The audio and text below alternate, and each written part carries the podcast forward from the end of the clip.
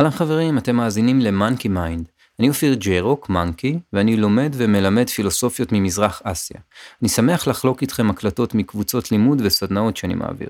הידע הזה עוזר לי באופן אישי להתנהל ברכות וחמלה עם עצמי ועם הסביבה, ולראות שהדברים הם בסך הכל נקודת מבט, ויש עוד המון אופני הסתכלות על אותו הדבר. אני מקווה שהידע הזה יטיב איתכם. לשאלות ופרטים נוספים אתם מוזמנים לפנות אליי באינסטגרם, אופיר ג'יירוק, שתהיה האזנה נעימה.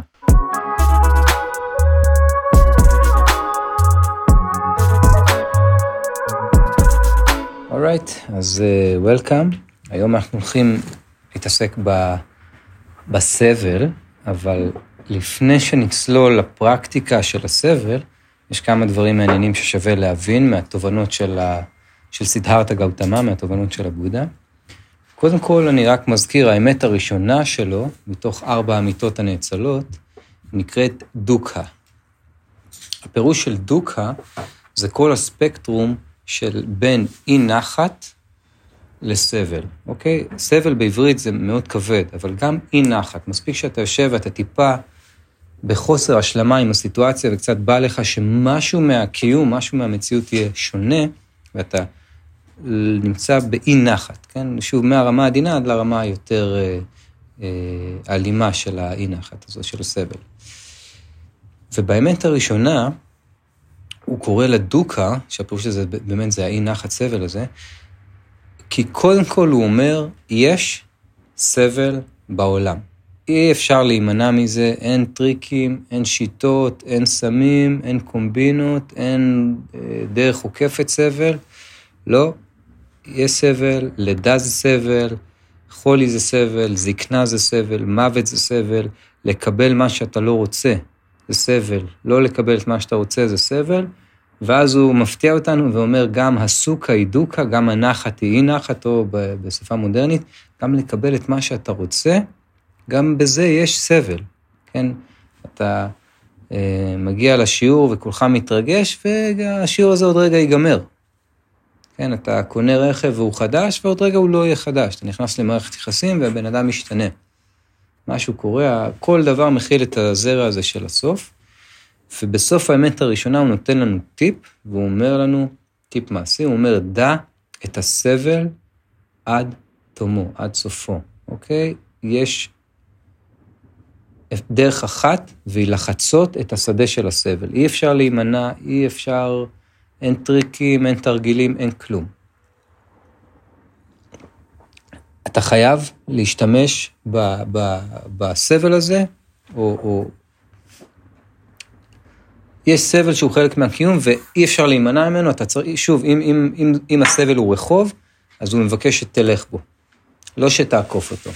וכל פעם שתנסה לעקוף אותו, זה, אתה תיצור התנגדות, וההתנגדות הזאת רק תייצר לך יותר ויותר סבל, אתה רק תגדיל או תכפיל או תעצים את הסבל הזה.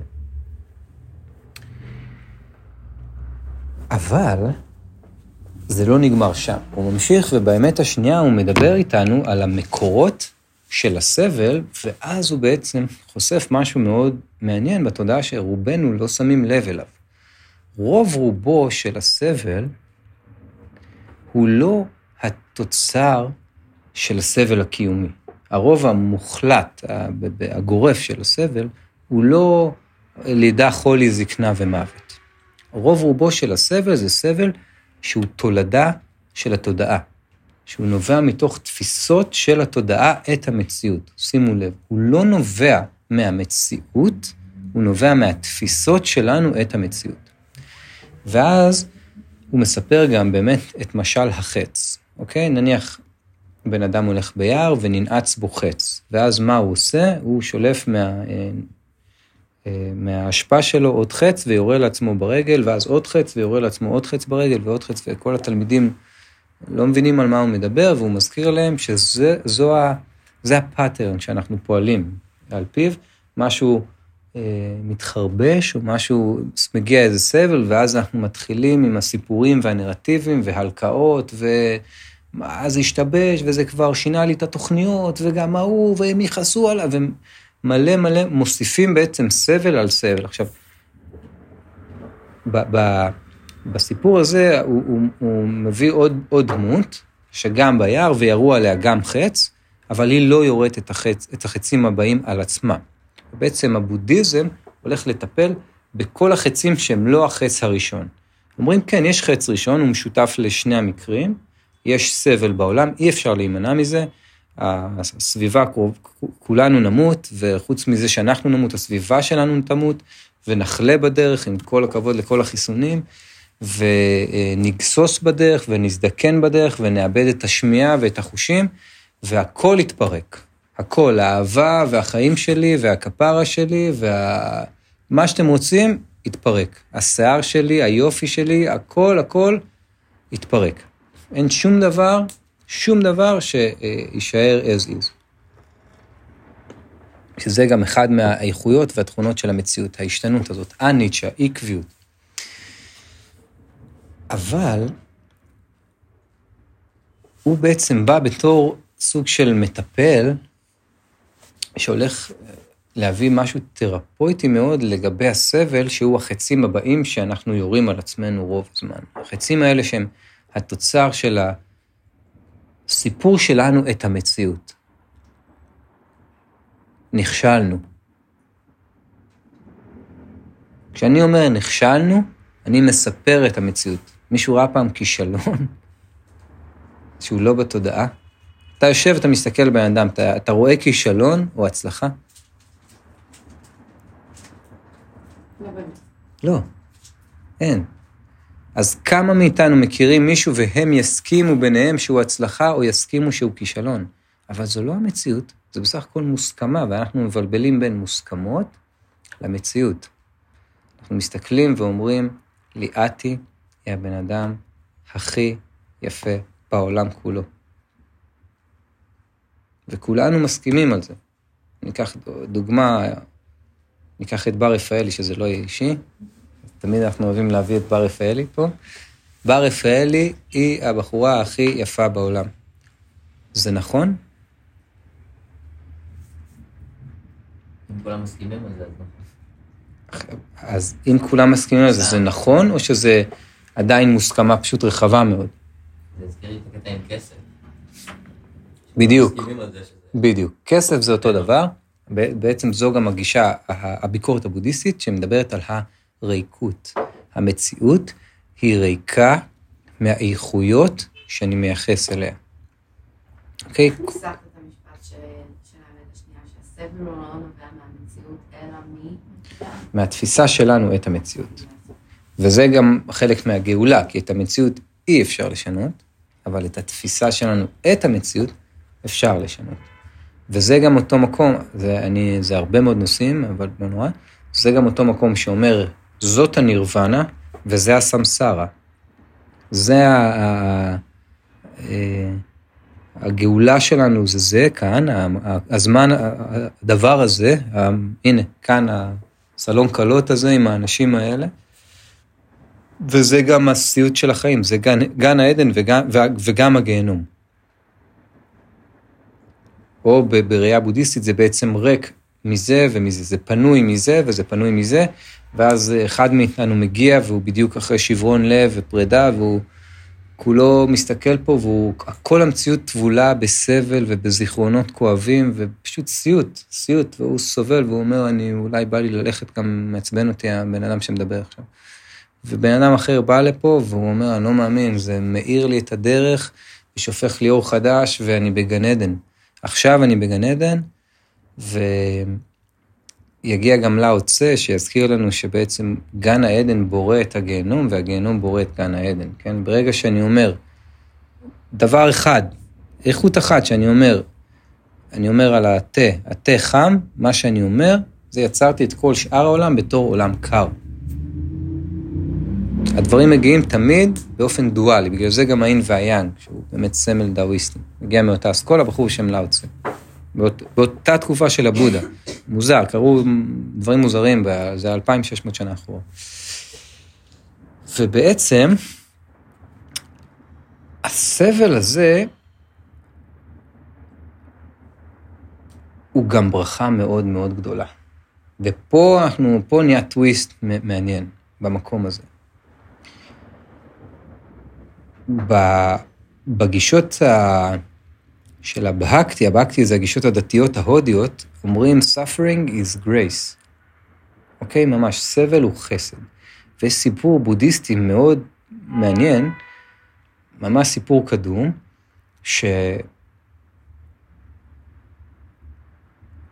שבתקופתו של הבודה היה איש עסקים רשע, אבל הוא היה איש עסקים מבריק.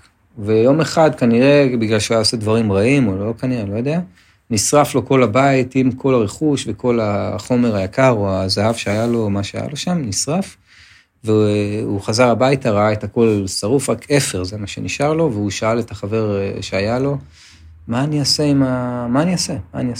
אז הוא אמר לו, תשמע, אתה סוחר משוגע, אתה סוחר מדהים, קח את האפר הזה ותנסה למכור אותו, אתה בטח תצליח לדחוף אותו למישהו, תצליח למכור אותו למישהו, ואז הוא שם אותו בשוק, ומגיע מישהי שהיא דמות שהולכת לבוא בהמשך הסיפור, היא הולכת לאבד את הבת שלה בהמשך הסיפור, והיא מסתכלת על השולחן עם האפר, והיא אומרת לו, וואו, מאיפה כל הזהב הזה? והוא לא מבין מה... הוא אומר, תגידי, את לא בסדר, את השתגעת, ואז היא נוגעת באפר, וזה נהפך לזהב. ואני זוכר שנים אני מכיר אותו, ואף פעם לא הבנתי את הסיפור הזה, ובהמשך הסיפור, היא מגיעה לבודה, והיא בעצם זה האישה מזרעי החרדה, זה אחד הסיפורים הכי מפורסמים בבודיזם, היא מאבדת את הבת שלה בהמשך הסיפור, והיא באה אל הבודה והיא אומרת לו, מה לעשות עם הכאב, ביום אני רק חושבת על הבת שעבדה לי, בלילה אני רק חולמת עליה, אני כבר איבדתי את החשק לחיות, מה לעשות? ואז הוא שולח אותה להביא חופן של זרעי חרדל, שזה מה שההודים משתמשים בו בכל תבשיל, הוא אומר לה, תביא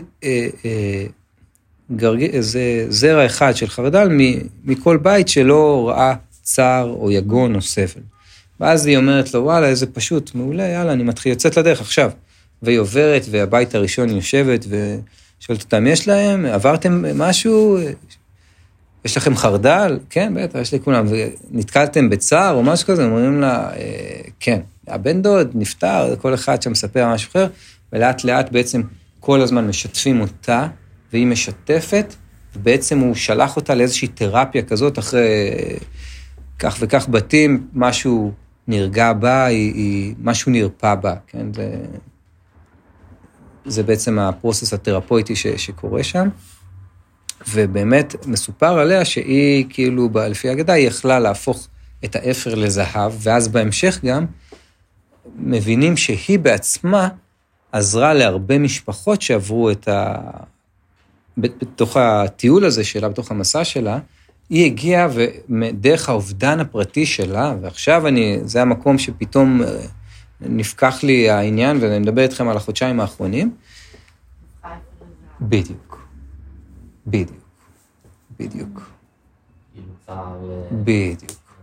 כן. כן, היא את הצער שלה, במפגשים האלה עם האנשים, היא הפכה לרפואה. או בשפה של מודרנית, הסבל יכול לשמש להיות איזשהו דלק של התפתחות. זה יכול להיות משהו שהוא,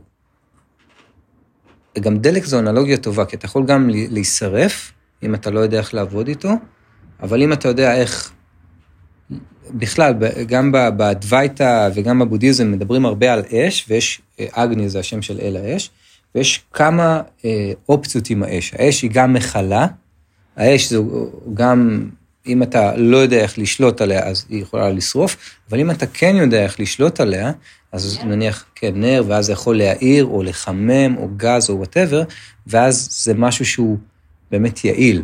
כן, או נניח דלק באוטו, הוא פתאום יעיל, ואם אתה שופך אותו בבית ומציץ, זה הפוך בעצם, פעולה הפוכה. וכאן אני באמת חושב שזה אחד הסודות הכי עמוקים והכי פרקטיים בעולם הבודיסטי, ואני חייב להגיד שגם לא שמעתי הרבה מדברים על זה, זאת אומרת, זה חיבורים שלא שמעתי הרבה מהגישה הבודיסטית, ודווקא מי שכן מדבר על זה, זה רמדס. רמדס. שאם אתה מצליב אותו עם הבודיזם, אז אתה מתחיל לקבל איזושהי תמונה חדשה, אני מניח שהיא לא חדשה, אבל שלא הרבה מדברים עליה. חדשה היא לא, כי הבודה כבר בטח עשה את ההצלבות שלו.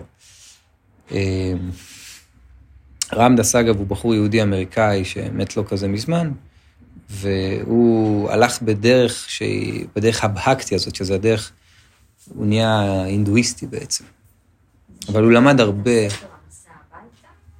לא נראה לי. אולי, אבל לא נראה לי. את יכולה לבדוק רגע, אני לא יודע. אתה יהודי שעבר איזה ספר הכי מרם שקראתי. וואלה. פתאום זה עובר. תבדקי, מעניין. אוקיי. ממש מעניין. ועכשיו אנחנו מתחילים גם להבין איך לעבוד עם הסבל, ומה המקום של הסבל בחיים שלנו. הרי הסבל בסוף היום זה כמו פחד, כן? זה משהו שהוא כאן בשביל להצביע לנו על כל מיני דברים שקורים בנו, או כל מיני דברים שלא קורים בנו, כן? נניח הפחד הוא מצביע על סכנה, אבל הסבל על מה הוא מצביע?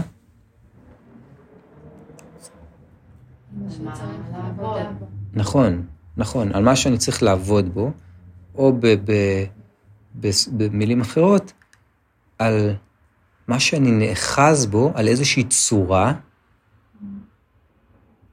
שאני נאחז בה, שהיא מתקיימת בתודעה שלי ולא במציאות, מה שיוצר סתירה בין התפיסות שלי לבין מה שקורה פה בפועל. אז הפער הזה, אומר לנו הבודה, אנחנו לא יכולים לראות אותו, ובגלל זה, לא שלא יכולים, יכולים, אבל זו המודעות, זו העבודה שאנחנו עושים, ולחוסר הראייה הזאת הוא קורא אבידג'ה, עיוורון.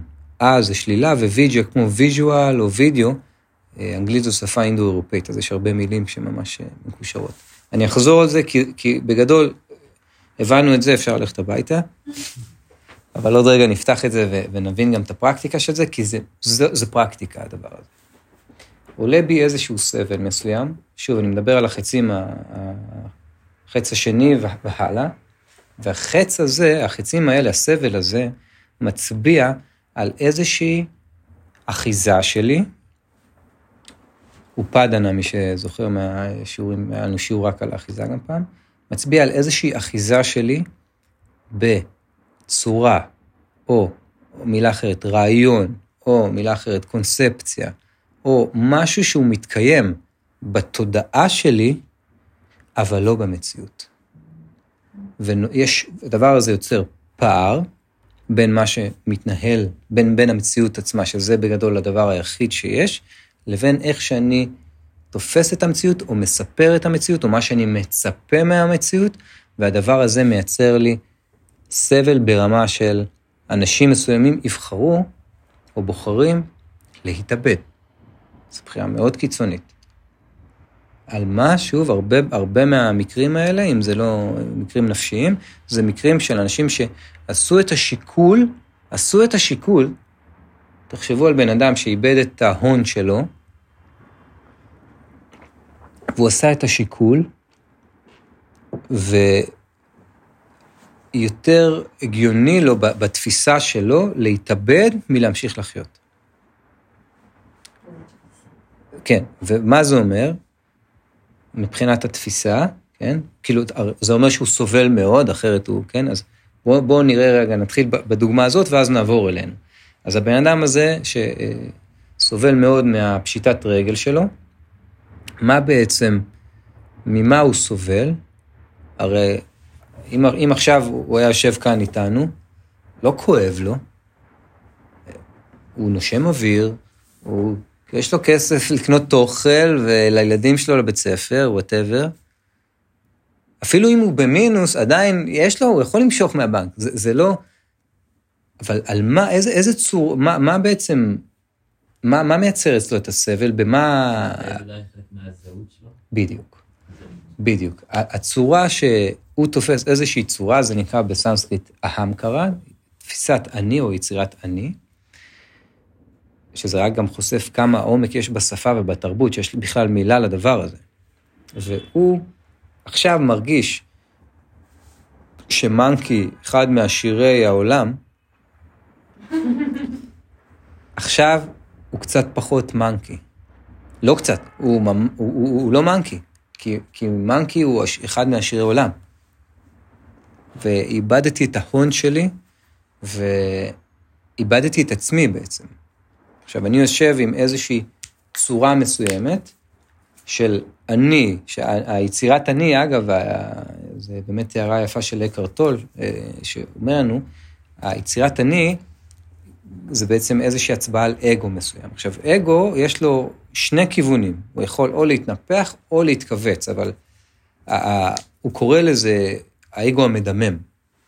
גם זה סוג של אגו, גם זה לא משהו שעכשיו קורה, ועדיין יכול להיות שיש פה מישהו שהוא יהיה באיזה מקום כזה של לא מגיע לי ואני מסכן, קורבן או whatever.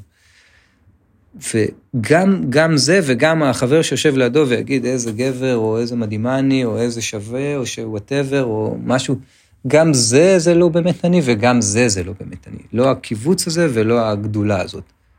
שוב, כל פעם שאנחנו, אלו הן בסך הכל צורות, אנחנו נאחזים בהם, וכמו שהבן אדם העשיר הזה תפס את עצמו דרך הצורה של הכסף שהיה לו בבנק, ואגב, הוא היה יכול להרגיש עשיר מולנו, אבל מול עשירים אחרים הוא היה יכול להרגיש אני.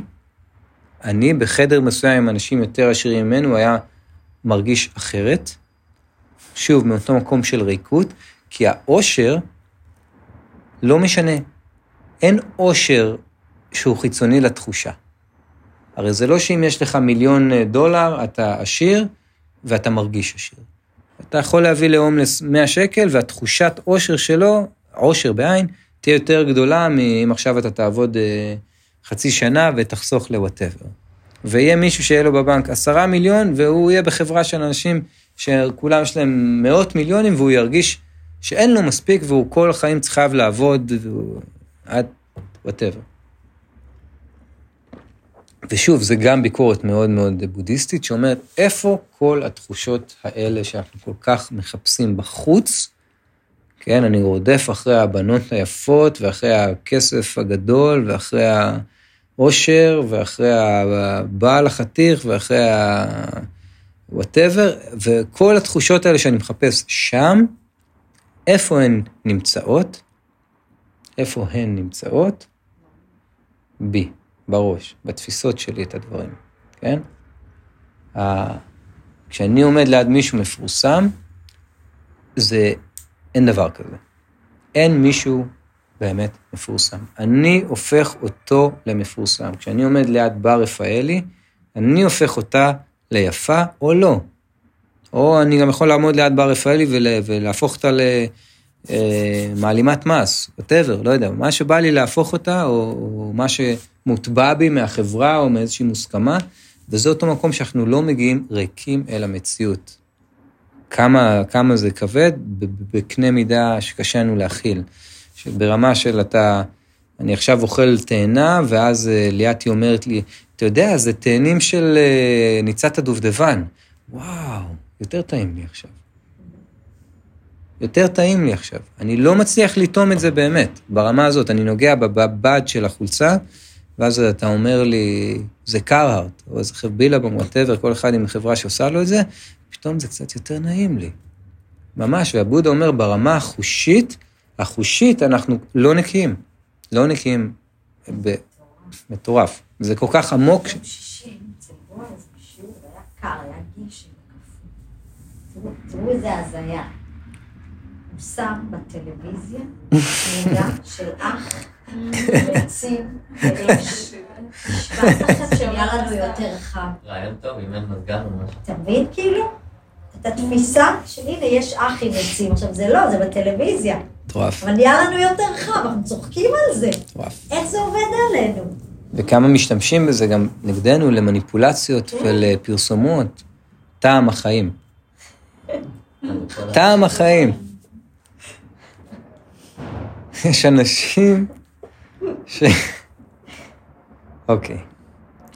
אז זו באמת אחת הביקורות הבסיסיות של הבודה על עצמנו, על כולנו. הוא לא אומר אתם ואני, הוא אומר זה כולנו נמצאים בתוך הדבר הזה. זאת אומרת, זה כביקורת או ככה זה פשוט, ככה זה בעונה. קצת שני, כל התפיסות, זה בסוף מניע את העולם, ויוצר איזושהי סיבוניות. גם כן, אבל גם צריך לזכור שהעולם ממשיך להסתובב גם בלי התפיס, גם בלי... מניע את העולם, זה מניע את העולם גם לצאת למלחמות, וגם לבנות קניונים באמצע המדבר, כמו לס וגאס. צריך לזכור שאין טוב או רע במקום הזה. וגם כשאתה אומר מניע למשהו, אז זה מניע אל מול לא מניע. זאת אומרת, הרבה פעמים אנחנו אומרים, בלי הדברים האלה, לא נתקדם או לא נתפתח. אבל ההתפתחות, אני שוב מחזיר אותנו פנימה לתודעה, עכשיו ליאתי היא יותר מפותחת ממה שהייתה בגיל 5, אני שואל, וגם לא.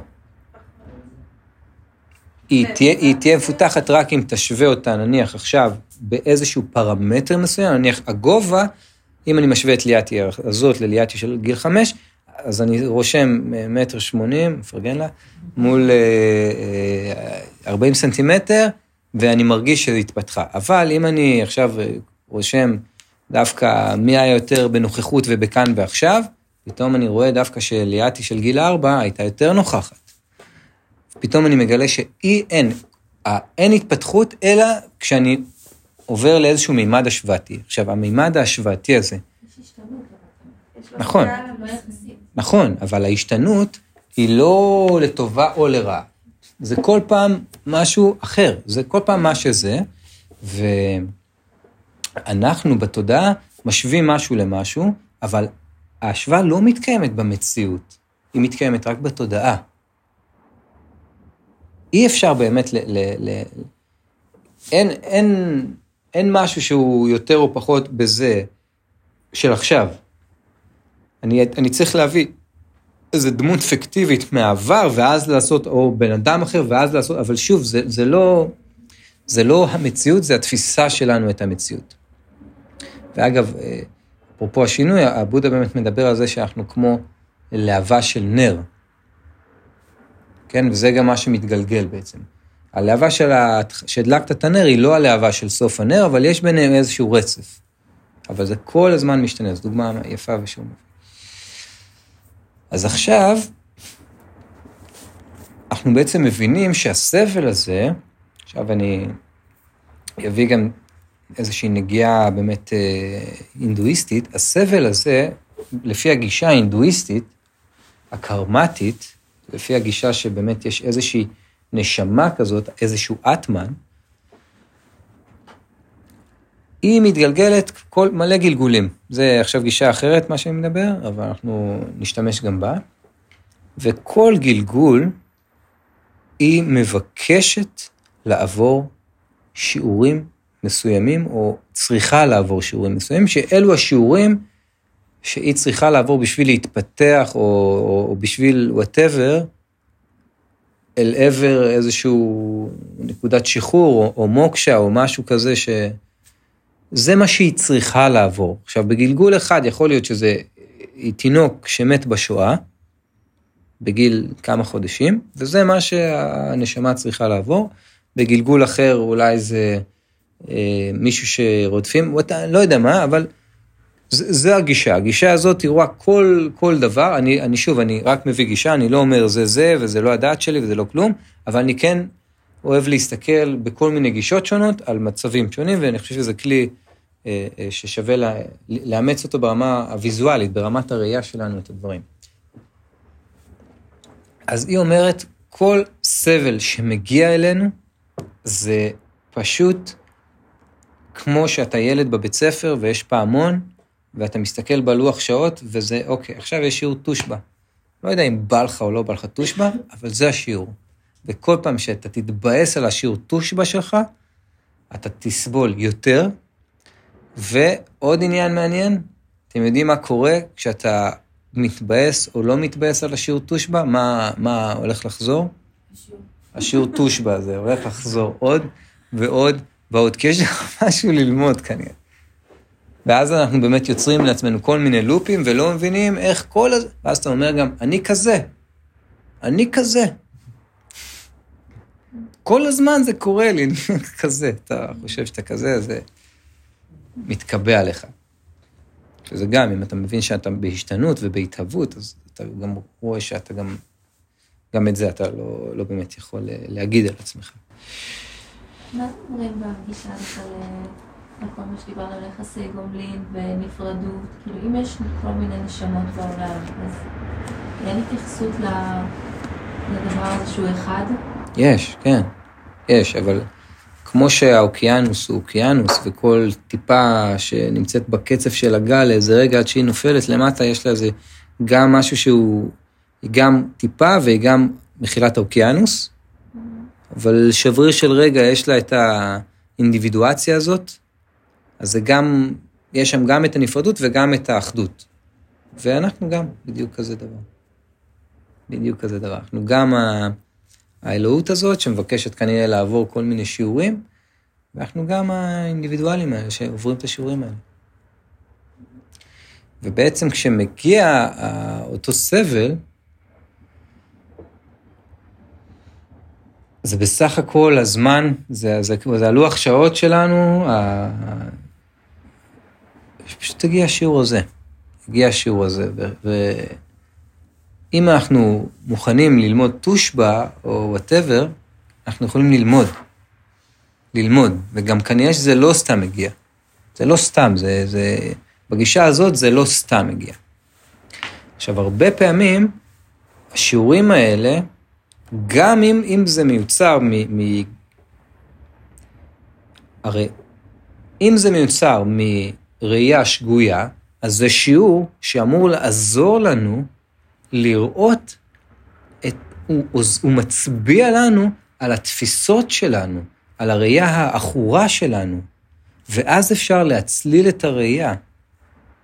אוקיי? זה קצת באוויר או... אוקיי. אוקיי, אז בואו נצלול פשוט לתוך דוגמאות. אוקיי? אנחנו אמרנו, זה יהיה פה שיתוף, כל אחד ייתן לנו דוגמה אחת על סבל או אי נחת, מהכי קטן עד למה שבא לו, מהעולם שלו, ואנחנו נבין ביחד על מה זה מצביע, על איזו אחיזה זה מצביע, ומה הצורה שהוא נאחז בה. ואולי, בסוף השיעור נרגיש טיפה יותר נעים ונינוחים וכלילים עם עצמנו, ונוכל לראות את הריקות ולהתמלא בריקות הזאת, ולא רק לכאוב ולהתכווץ את הצורות האלה.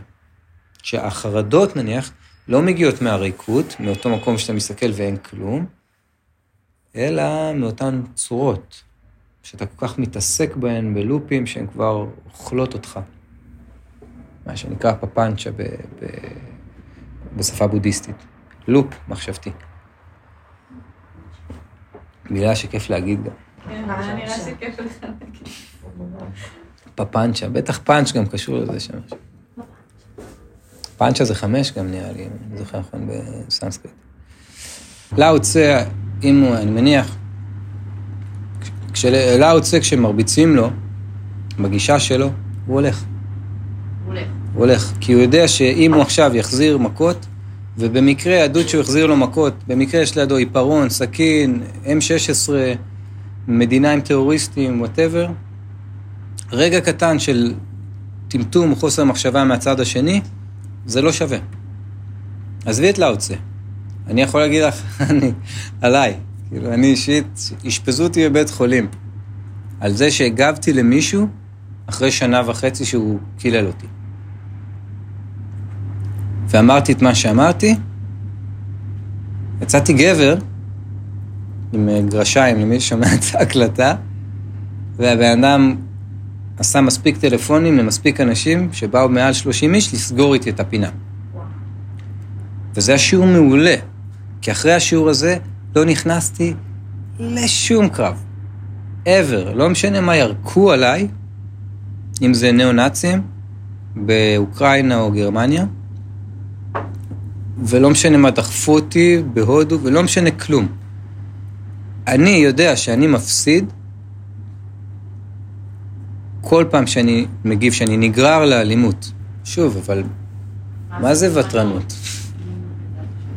מה, מישהו שאל אותך להיוולד להורים שלך? וואלה, אני ממש הייתי שמח אם תשובה היה אבא שלי. היה בא לי טוב. אף אחד לא אמר לי, איך אדוארד ושושנה זורמים? זורם לך, סליחה. זו המציאות. אנחנו anyway בקנייה. עכשיו, ככל שנקנה יותר, נהיה בפחות התנגדות. ונסבול הרבה פחות. נסבול הרבה פחות. שוב, את יכולה לבחור. הבחירה היא שלך. אם את אומרת, אוקיי, כרגע השיעור הזה הוא כיתה י"ב, אני מרגישה שאני עדיין בגימל, וזה הכי לג'יט בעולם. זה הכי לג'יט בעולם. זה לא רק לג'יט, שווה לי מאוד לשקול את זה. הרבה פעמים אנחנו מקבלים שיעורים שזה לא הזמן שלנו להתמודד איתם. שאין לנו עדיין את הכלים או את היכולת או whatever, וזה בסדר גמור. יש עניין של מעדה או של חוסר מאמץ. אם את מרגישה שאת שופכת את הלאגר על השיעור הזה, שוב עם גרשיים, אז הלאה, אולי, זה בסדר. להגיד, לא מתאים לי כרגע, זה לא בא לי טוב, זה too much, אני לא רוצה שיעור הזה. ואם הוא יבוא, אל תדאגי, הוא יבוא באינסוף צורות אחרות, באינסוף מקומות אחרים, הוא יבוא. שיעורים לא נעלמים. אבל אולי כרגע, את יודעת, 5 יחידות לא מתאים. את צריכה רגע לה, ואני יודע, זה משהו שהאגו הכי לא בא לו לשמוע. אולי זה השיעור בכלל. אולי זה השיעור בכלל. ואת יודעת מי האגו הכי, הכי, הכי מסוכן? לקרטול מצביע עליו יפה. האגו הרוחני. ההוא שאומר, הגעתי, אני כבר מורה לבודיזם. מה יש לכם למד אותי? איך זה מעצבן אותי? איך נשבר לי הלב? איך, אני המורה הגדול. התפתחות. כן. באתי לעשות שלום. לא באתי כבר, אני שלום, אני שלום, אני כבר, זה התנ"ך על זרי הדפנה. זה האשליה הכי, כאילו, וזה באמת הכי אלים, כי זה במסווה הכי טהור. וצריך לזכור תמיד איך הבודה אומר לנו, אם אתה משתוקק לסמים, או להתעוררות, אתה עדיין משתוקק. ההשתוקקות היא השתוקקות, המושא של ההשתוקקות הוא לא רלוונטי. אתה עדיין משתוקק, והנירוונה הזאת כבר כאן. אתה תפספס אותה גם אם אתה משתוקק להתעורר, וגם אם אתה משתוקק לגנג'ה.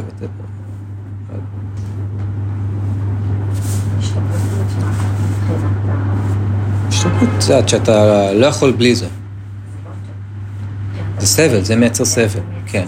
והיא, ברור שזה היא מייצרת בתפיסות שלה, והוואלה, הם מנגנים שם קולד פליי, והיא שומעת את השטן. אבל כרגע, זה גם בסדר. זה באמת ממש, ממש, ממש בסדר, וגם שוב, צריך... הנה, כל פעם אנחנו...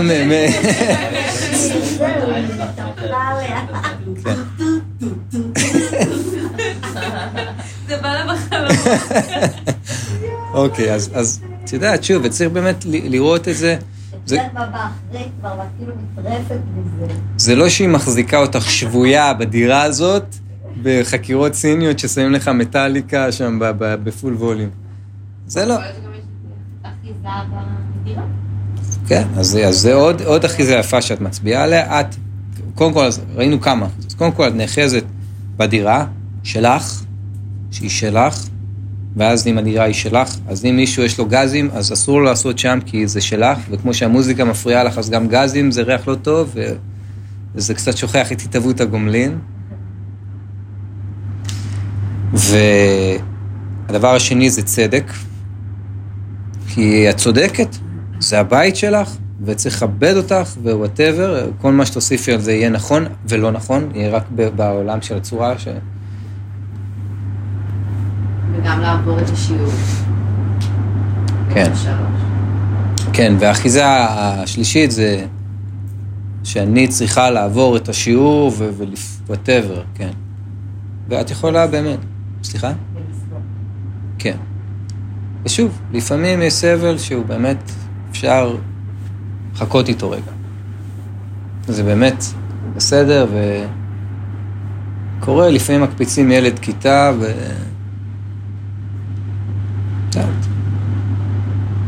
או סתם בא לו שיעור אחר שהוא כאילו לא בא לו טוב, כרגע.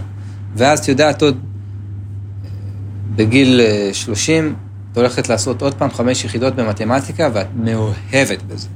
מאוהבת בזה, את אומרת, אני לא מאמינה, זה, טריגונומטריה זה החיים. טריגונומטריה זה טעם החיים, פרסומת חדשה. ותהי סלחנית וחומלת את עצמך. אני מבין, פשוט המקום שאתה רוצה להגיע אליו, הוא לא באמת קיים במציאות, זה משהו פיקטיבי ורנדומלי שאתה הצבת, נניח, ניקח ספורטאי. נניח שהוא הציב להגיע לריצה של מרחק מסוים ב10 שניות. זה הוא הציב. זה לא אמת, זה לא מציאות, זה לא כלום. זה הוא החליט, ויהיה לידו מישהו שיגיד, אני רוצה 9.99. ואם זה גורם סבל, זה בעיה. עכשיו, בדיוק, כל עוד אתה מודע לזה שהמטרה היא לא מטרה אמיתית, זה לא מציאות, זה משהו שאתה הצבת. אתה ביחסים אחרים עם זה. כי אם אתה חושב שזה כל, זה המטרה האמיתית של העולמות, שוואטאבר, כל עוד אתה לא מגיע למטרה הזאת, אתה בסבל, והטוויסט זה שגם כשאתה מגיע למטרה הזאת, אתה מאבד את המשמעות שלך, וזה הפרק בתום וג'רי, שתום תופס את ג'רי, ואז הוא נכנס לדיכאון. מה הוא יעשה? כל הפאנץ', כל החיים שלו זה לרדוף אחרי העכבר. כן? זה, אתה יודע, המקום הזה שאתה אומר, וואלה, אני אשיג את המשרה הבחירה, וזה, אתה מגיע למשרה הבחירה, ואז מה? עוד משהו. אז פתאום יש איזה קופץ לך לצורך, וגם אולי זה לא כזה מדהים, כמו שזה נראה מהצד. וגם מזכיר לנו לאו-צ'ה, במה שאומר לנו, מה יותר קשה, לאבד או להשיג. גם עכשיו נהיה לך פתאום צרות, לך תשמור על זה שאתה במשרה החדשה, פתאום נהיים לך הצעירים הטובים, לא משנה, אין, גם הסוכה היא דוקה, גם הנחת היא אי נחת. גם לקבל את מה שאתה רוצה, מכיל את הגרעין של הסבל הזה. כל פעם שאתה חושב שיש מקום, שיש יד, שיש משהו שאפשר להאחז ולהתרפק עליו, זה עוד אשליה, עוד פיקציה, עוד פרחים באוויר. שזה בזן מספרים לנו על בן אדם שרודף אחריו נמר, והוא רץ ויש תהום. והוא מתחיל לרדת בתהום ויש שיח קוצים, שיח תות, קוצני, והוא תלוי והנמר מלמעלה מנסה לסרוט לו את הידיים, והוא מסתכל למטה, הוא רואה תנינים, כולם תנינים עם פה פתוח, ופתאום מגיע עכבר קטן מהצד, מתחיל לחרסם את ה...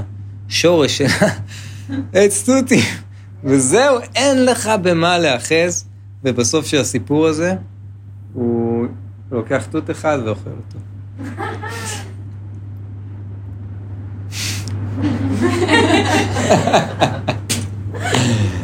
כמה התודעה מחפשת דברים להאחז בהם, וזו המציאות, חברים, זו המציאות, אנחנו כולנו עם הטעם של התות בדרך לתהום.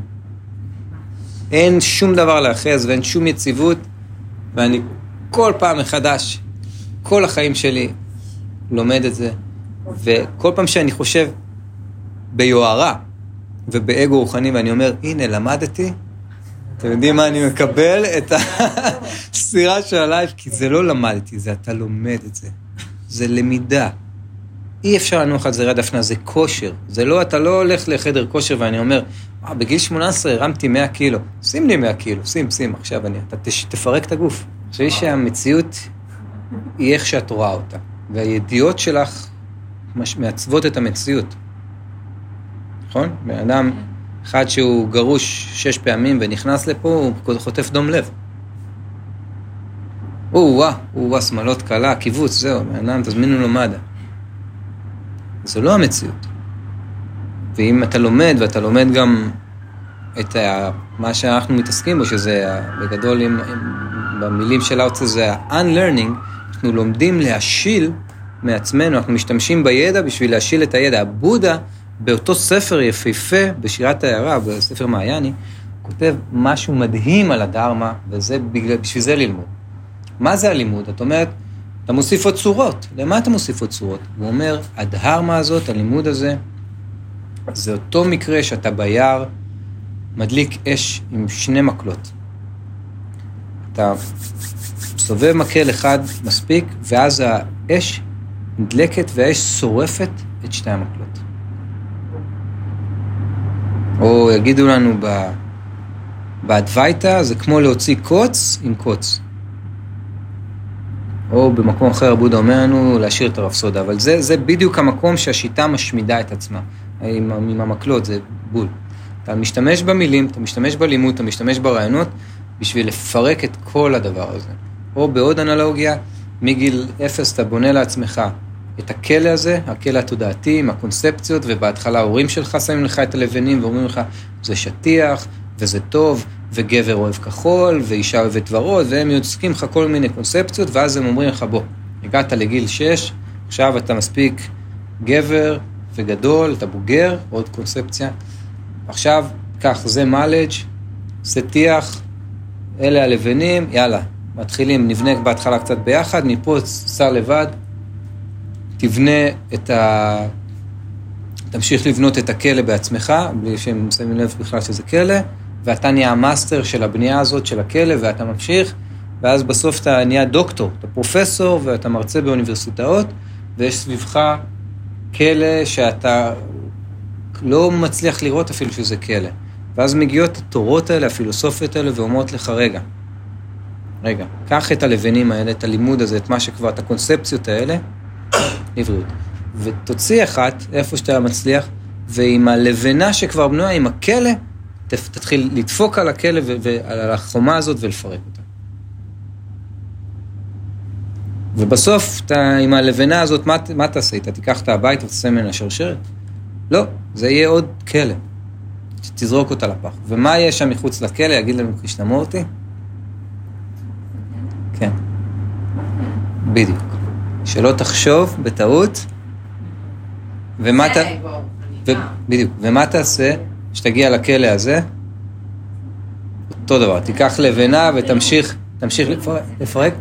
וזה הלימוד. זה הלימוד. אז זו שאלה יפה. שאלה יפה, אבל העניין הוא אנחנו נולדים ומתחילים למות. זה הסיפור של אדם וחווה. ברגע שאתה אוכל את פרי עץ הדעת, וההרמוניה נפגמת, את כבר לא חלק אינטגרלי מהעולם, את כבר בן אדם, ויש לך את זה, אז אתה יוצא לפרוסס שהוא בלתי הפיך. והלמידה הזאת היא אינסופית, והסוף של סוטרת הלב אומרת, גאטה פרסם, גאטה בודיספה. זאת אומרת, תמשיך ללכת אל המעבר, ואז תמשיך ללכת.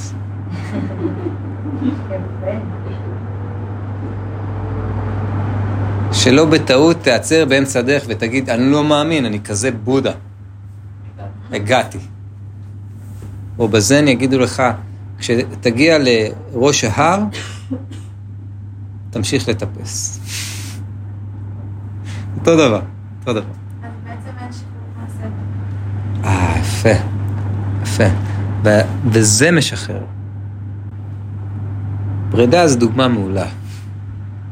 כולם מכירים את זה, אבל... ממה הסבל שלך? עכשיו, שנייה, אני אשאל רגע עוד שאלה, רגע לפני שתעני לי. עכשיו, כשאני פונה אלייך, עכשיו, את סובלת? יש כאן כרגע סבל, יש איזשהו היגיון של סבל, את מרגישה סבל כרגע? עכשיו, ממש עכשיו. לא. אוקיי.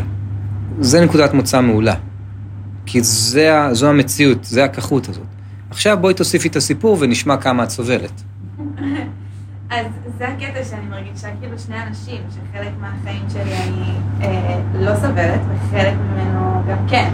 בסדר, אבל זה כמו שפעם את עצובה ופעם עצמך, ואתה יודע, זה גלים. זה ממש קיצוני, כאילו, אוקיי, אני ממש מרגישה בהאחזות לבן אדם. פרידה. אוקיי, אז בואי נבין את ההאחזות, אנחנו עכשיו הולכים לשם. זאת תהיה דוגמה גם מאוד בהירה, אנשים פה כולם מכירים את זה לא שכולם פתחו פה שמלות קלה. זה דוגמה שכולם מכירים ממה את סובלת, מה הסבל הזה, על מה הוא מצביע על איזושהי אחיזה מסוימת. הרי זה שהבן אדם, שהבן זוג שלך לא נמצא, זה לא סבל. זה לא סבל, כי לפני שהוא היה לא סבל.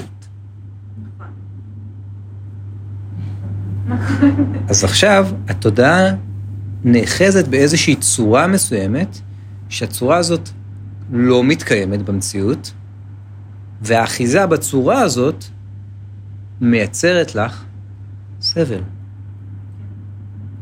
מה זאת הצורה הזאת שאת נאחזת בה? נראה לי אלונה כשהיא הייתה עם שר. אוקיי, אז זה ברור. אבל אני מנסה להבין, את זה. שר של אלונה.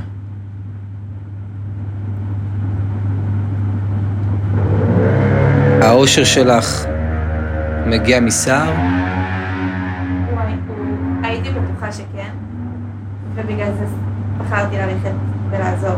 כדי למצוא את האושר שלי מעצמי, בדרך שלי, ושהוא לא יהיה תלוי בבן אדם אחר. אוקיי, אבל בוא נגיד, נניח תמצאי את האושר שלך מעצמך. את לא תרצי זוגיות? שחררתי את החיפוש. כאילו, אני יותר בחיפוש לשחרר את הסבל. כאילו, מה זה לשחרר את הסבל? איש עונג. למצוא מה, כאילו מה באמת אלונה. הוא היה כזה מרכז חיי, ועכשיו... הבנתי שזה ממש הייתי כזה כמו סוסים שלהם. כן.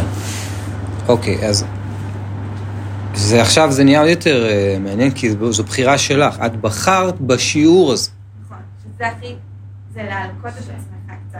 או לבחור, להתפתח, להתפקח. זה בדיוק נע בין הכיף לי עם זה וגם לא כיף לי עם זה, כאילו הקושי של הפרידה. אוקיי, אז בתוך הקושי, במקום הזה שאת סובלת, איזה צורה יש שם?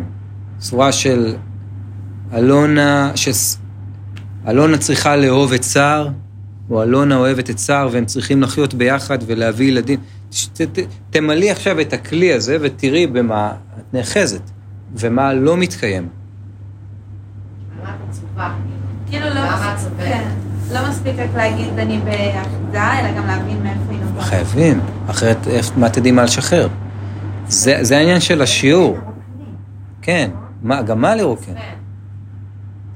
כן, וזה באמת מה שאמרנו, וזה, הסבל הזה הוא מצפן שמצביע על האחיזה. הרי תחשבי, עכשיו את יושבת כאן, שר לא נוכח כאן איתנו בתודעות של אף אחד מאיתנו, כמו שהוא נוכח בתודעה שלך. עכשיו, העובדה שהוא לא נוכח פה איתנו, לא מסיבה סבל לאף אחד מאיתנו. אנחנו כולנו, אגב, אוהבים אותו מאוד. והחוסר הנוכחות שלו כאן איתנו לא מסיבה לאף אחד מאיתנו סבל. ולך? כרגע לא. ורגע אחרי? יכול להיות. כן. ויש שם הרבה צורות במקום הזה של פרידה. יש שם צורות של עתיד משותף, של ילדים, של... כן, דברים הרבה מאוד דברים אם זה היה הפוך, זה היה טיפה יותר, דוגמה יותר קלה לראות. כאילו אם הוא היה עוזב אותך, אז באיזשהו מקום, ברמה הפדגוגית זה היה יותר קל. כן. כאילו...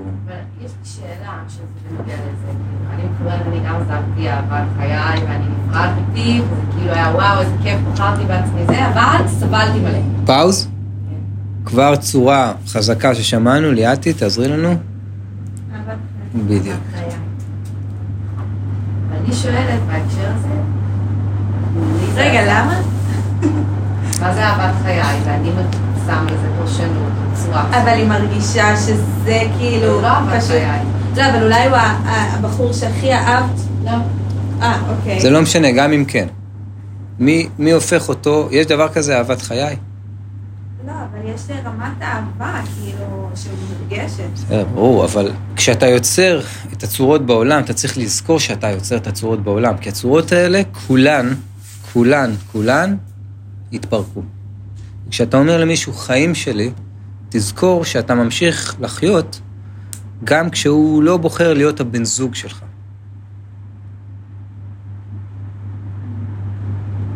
ואפילו החיים הם לא בדיוק שלך. השאלה שלי היא, למה או האם לבוא ולומר, סגר את שמם? אלונה.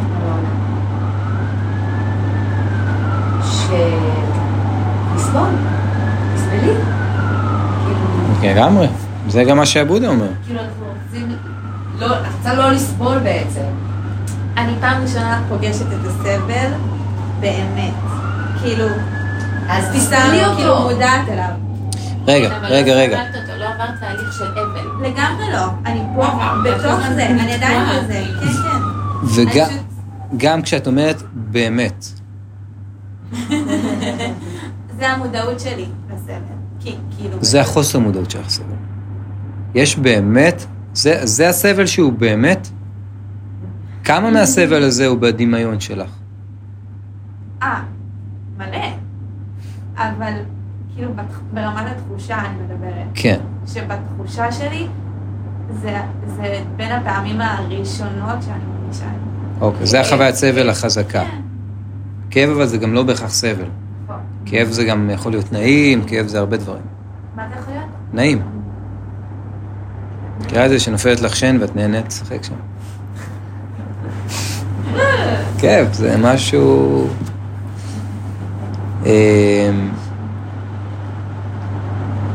אנחנו הרבה פעמים בחיים בורחים מהסבל, עושים טקסים, רוצים להרים את עצמנו, אנחנו בורחים, אבל הוא רדוי, הוא אחרינו.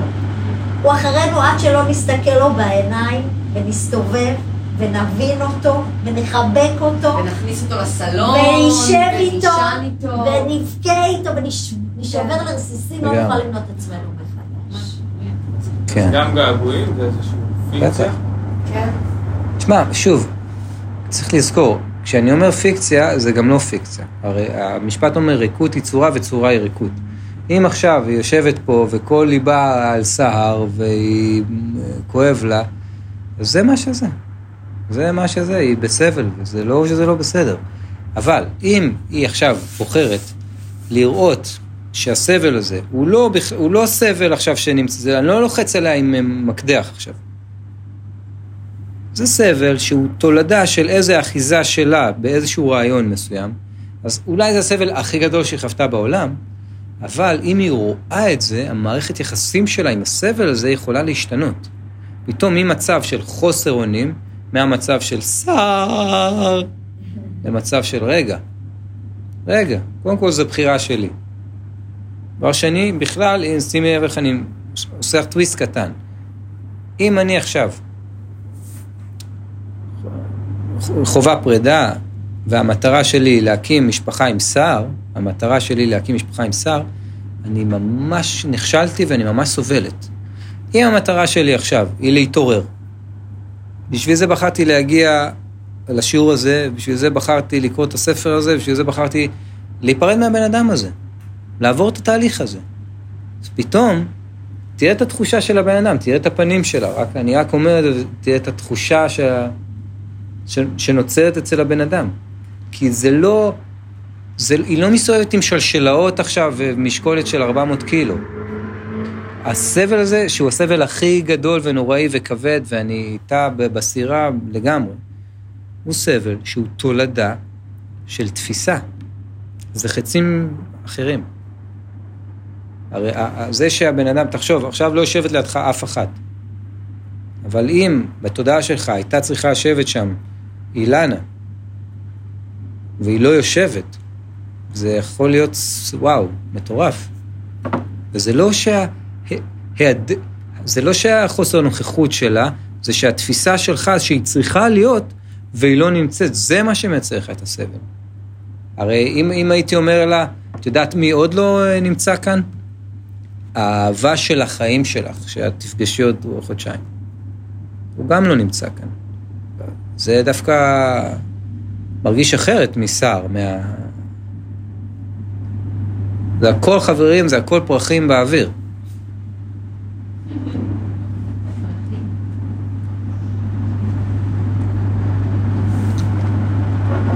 וזה באמת חלק מהעניין, זה שכנראה את בוחרת לסבול, וחלק מהעניין זה גם שיש לך איזושהי עבודת שחרור לעשות.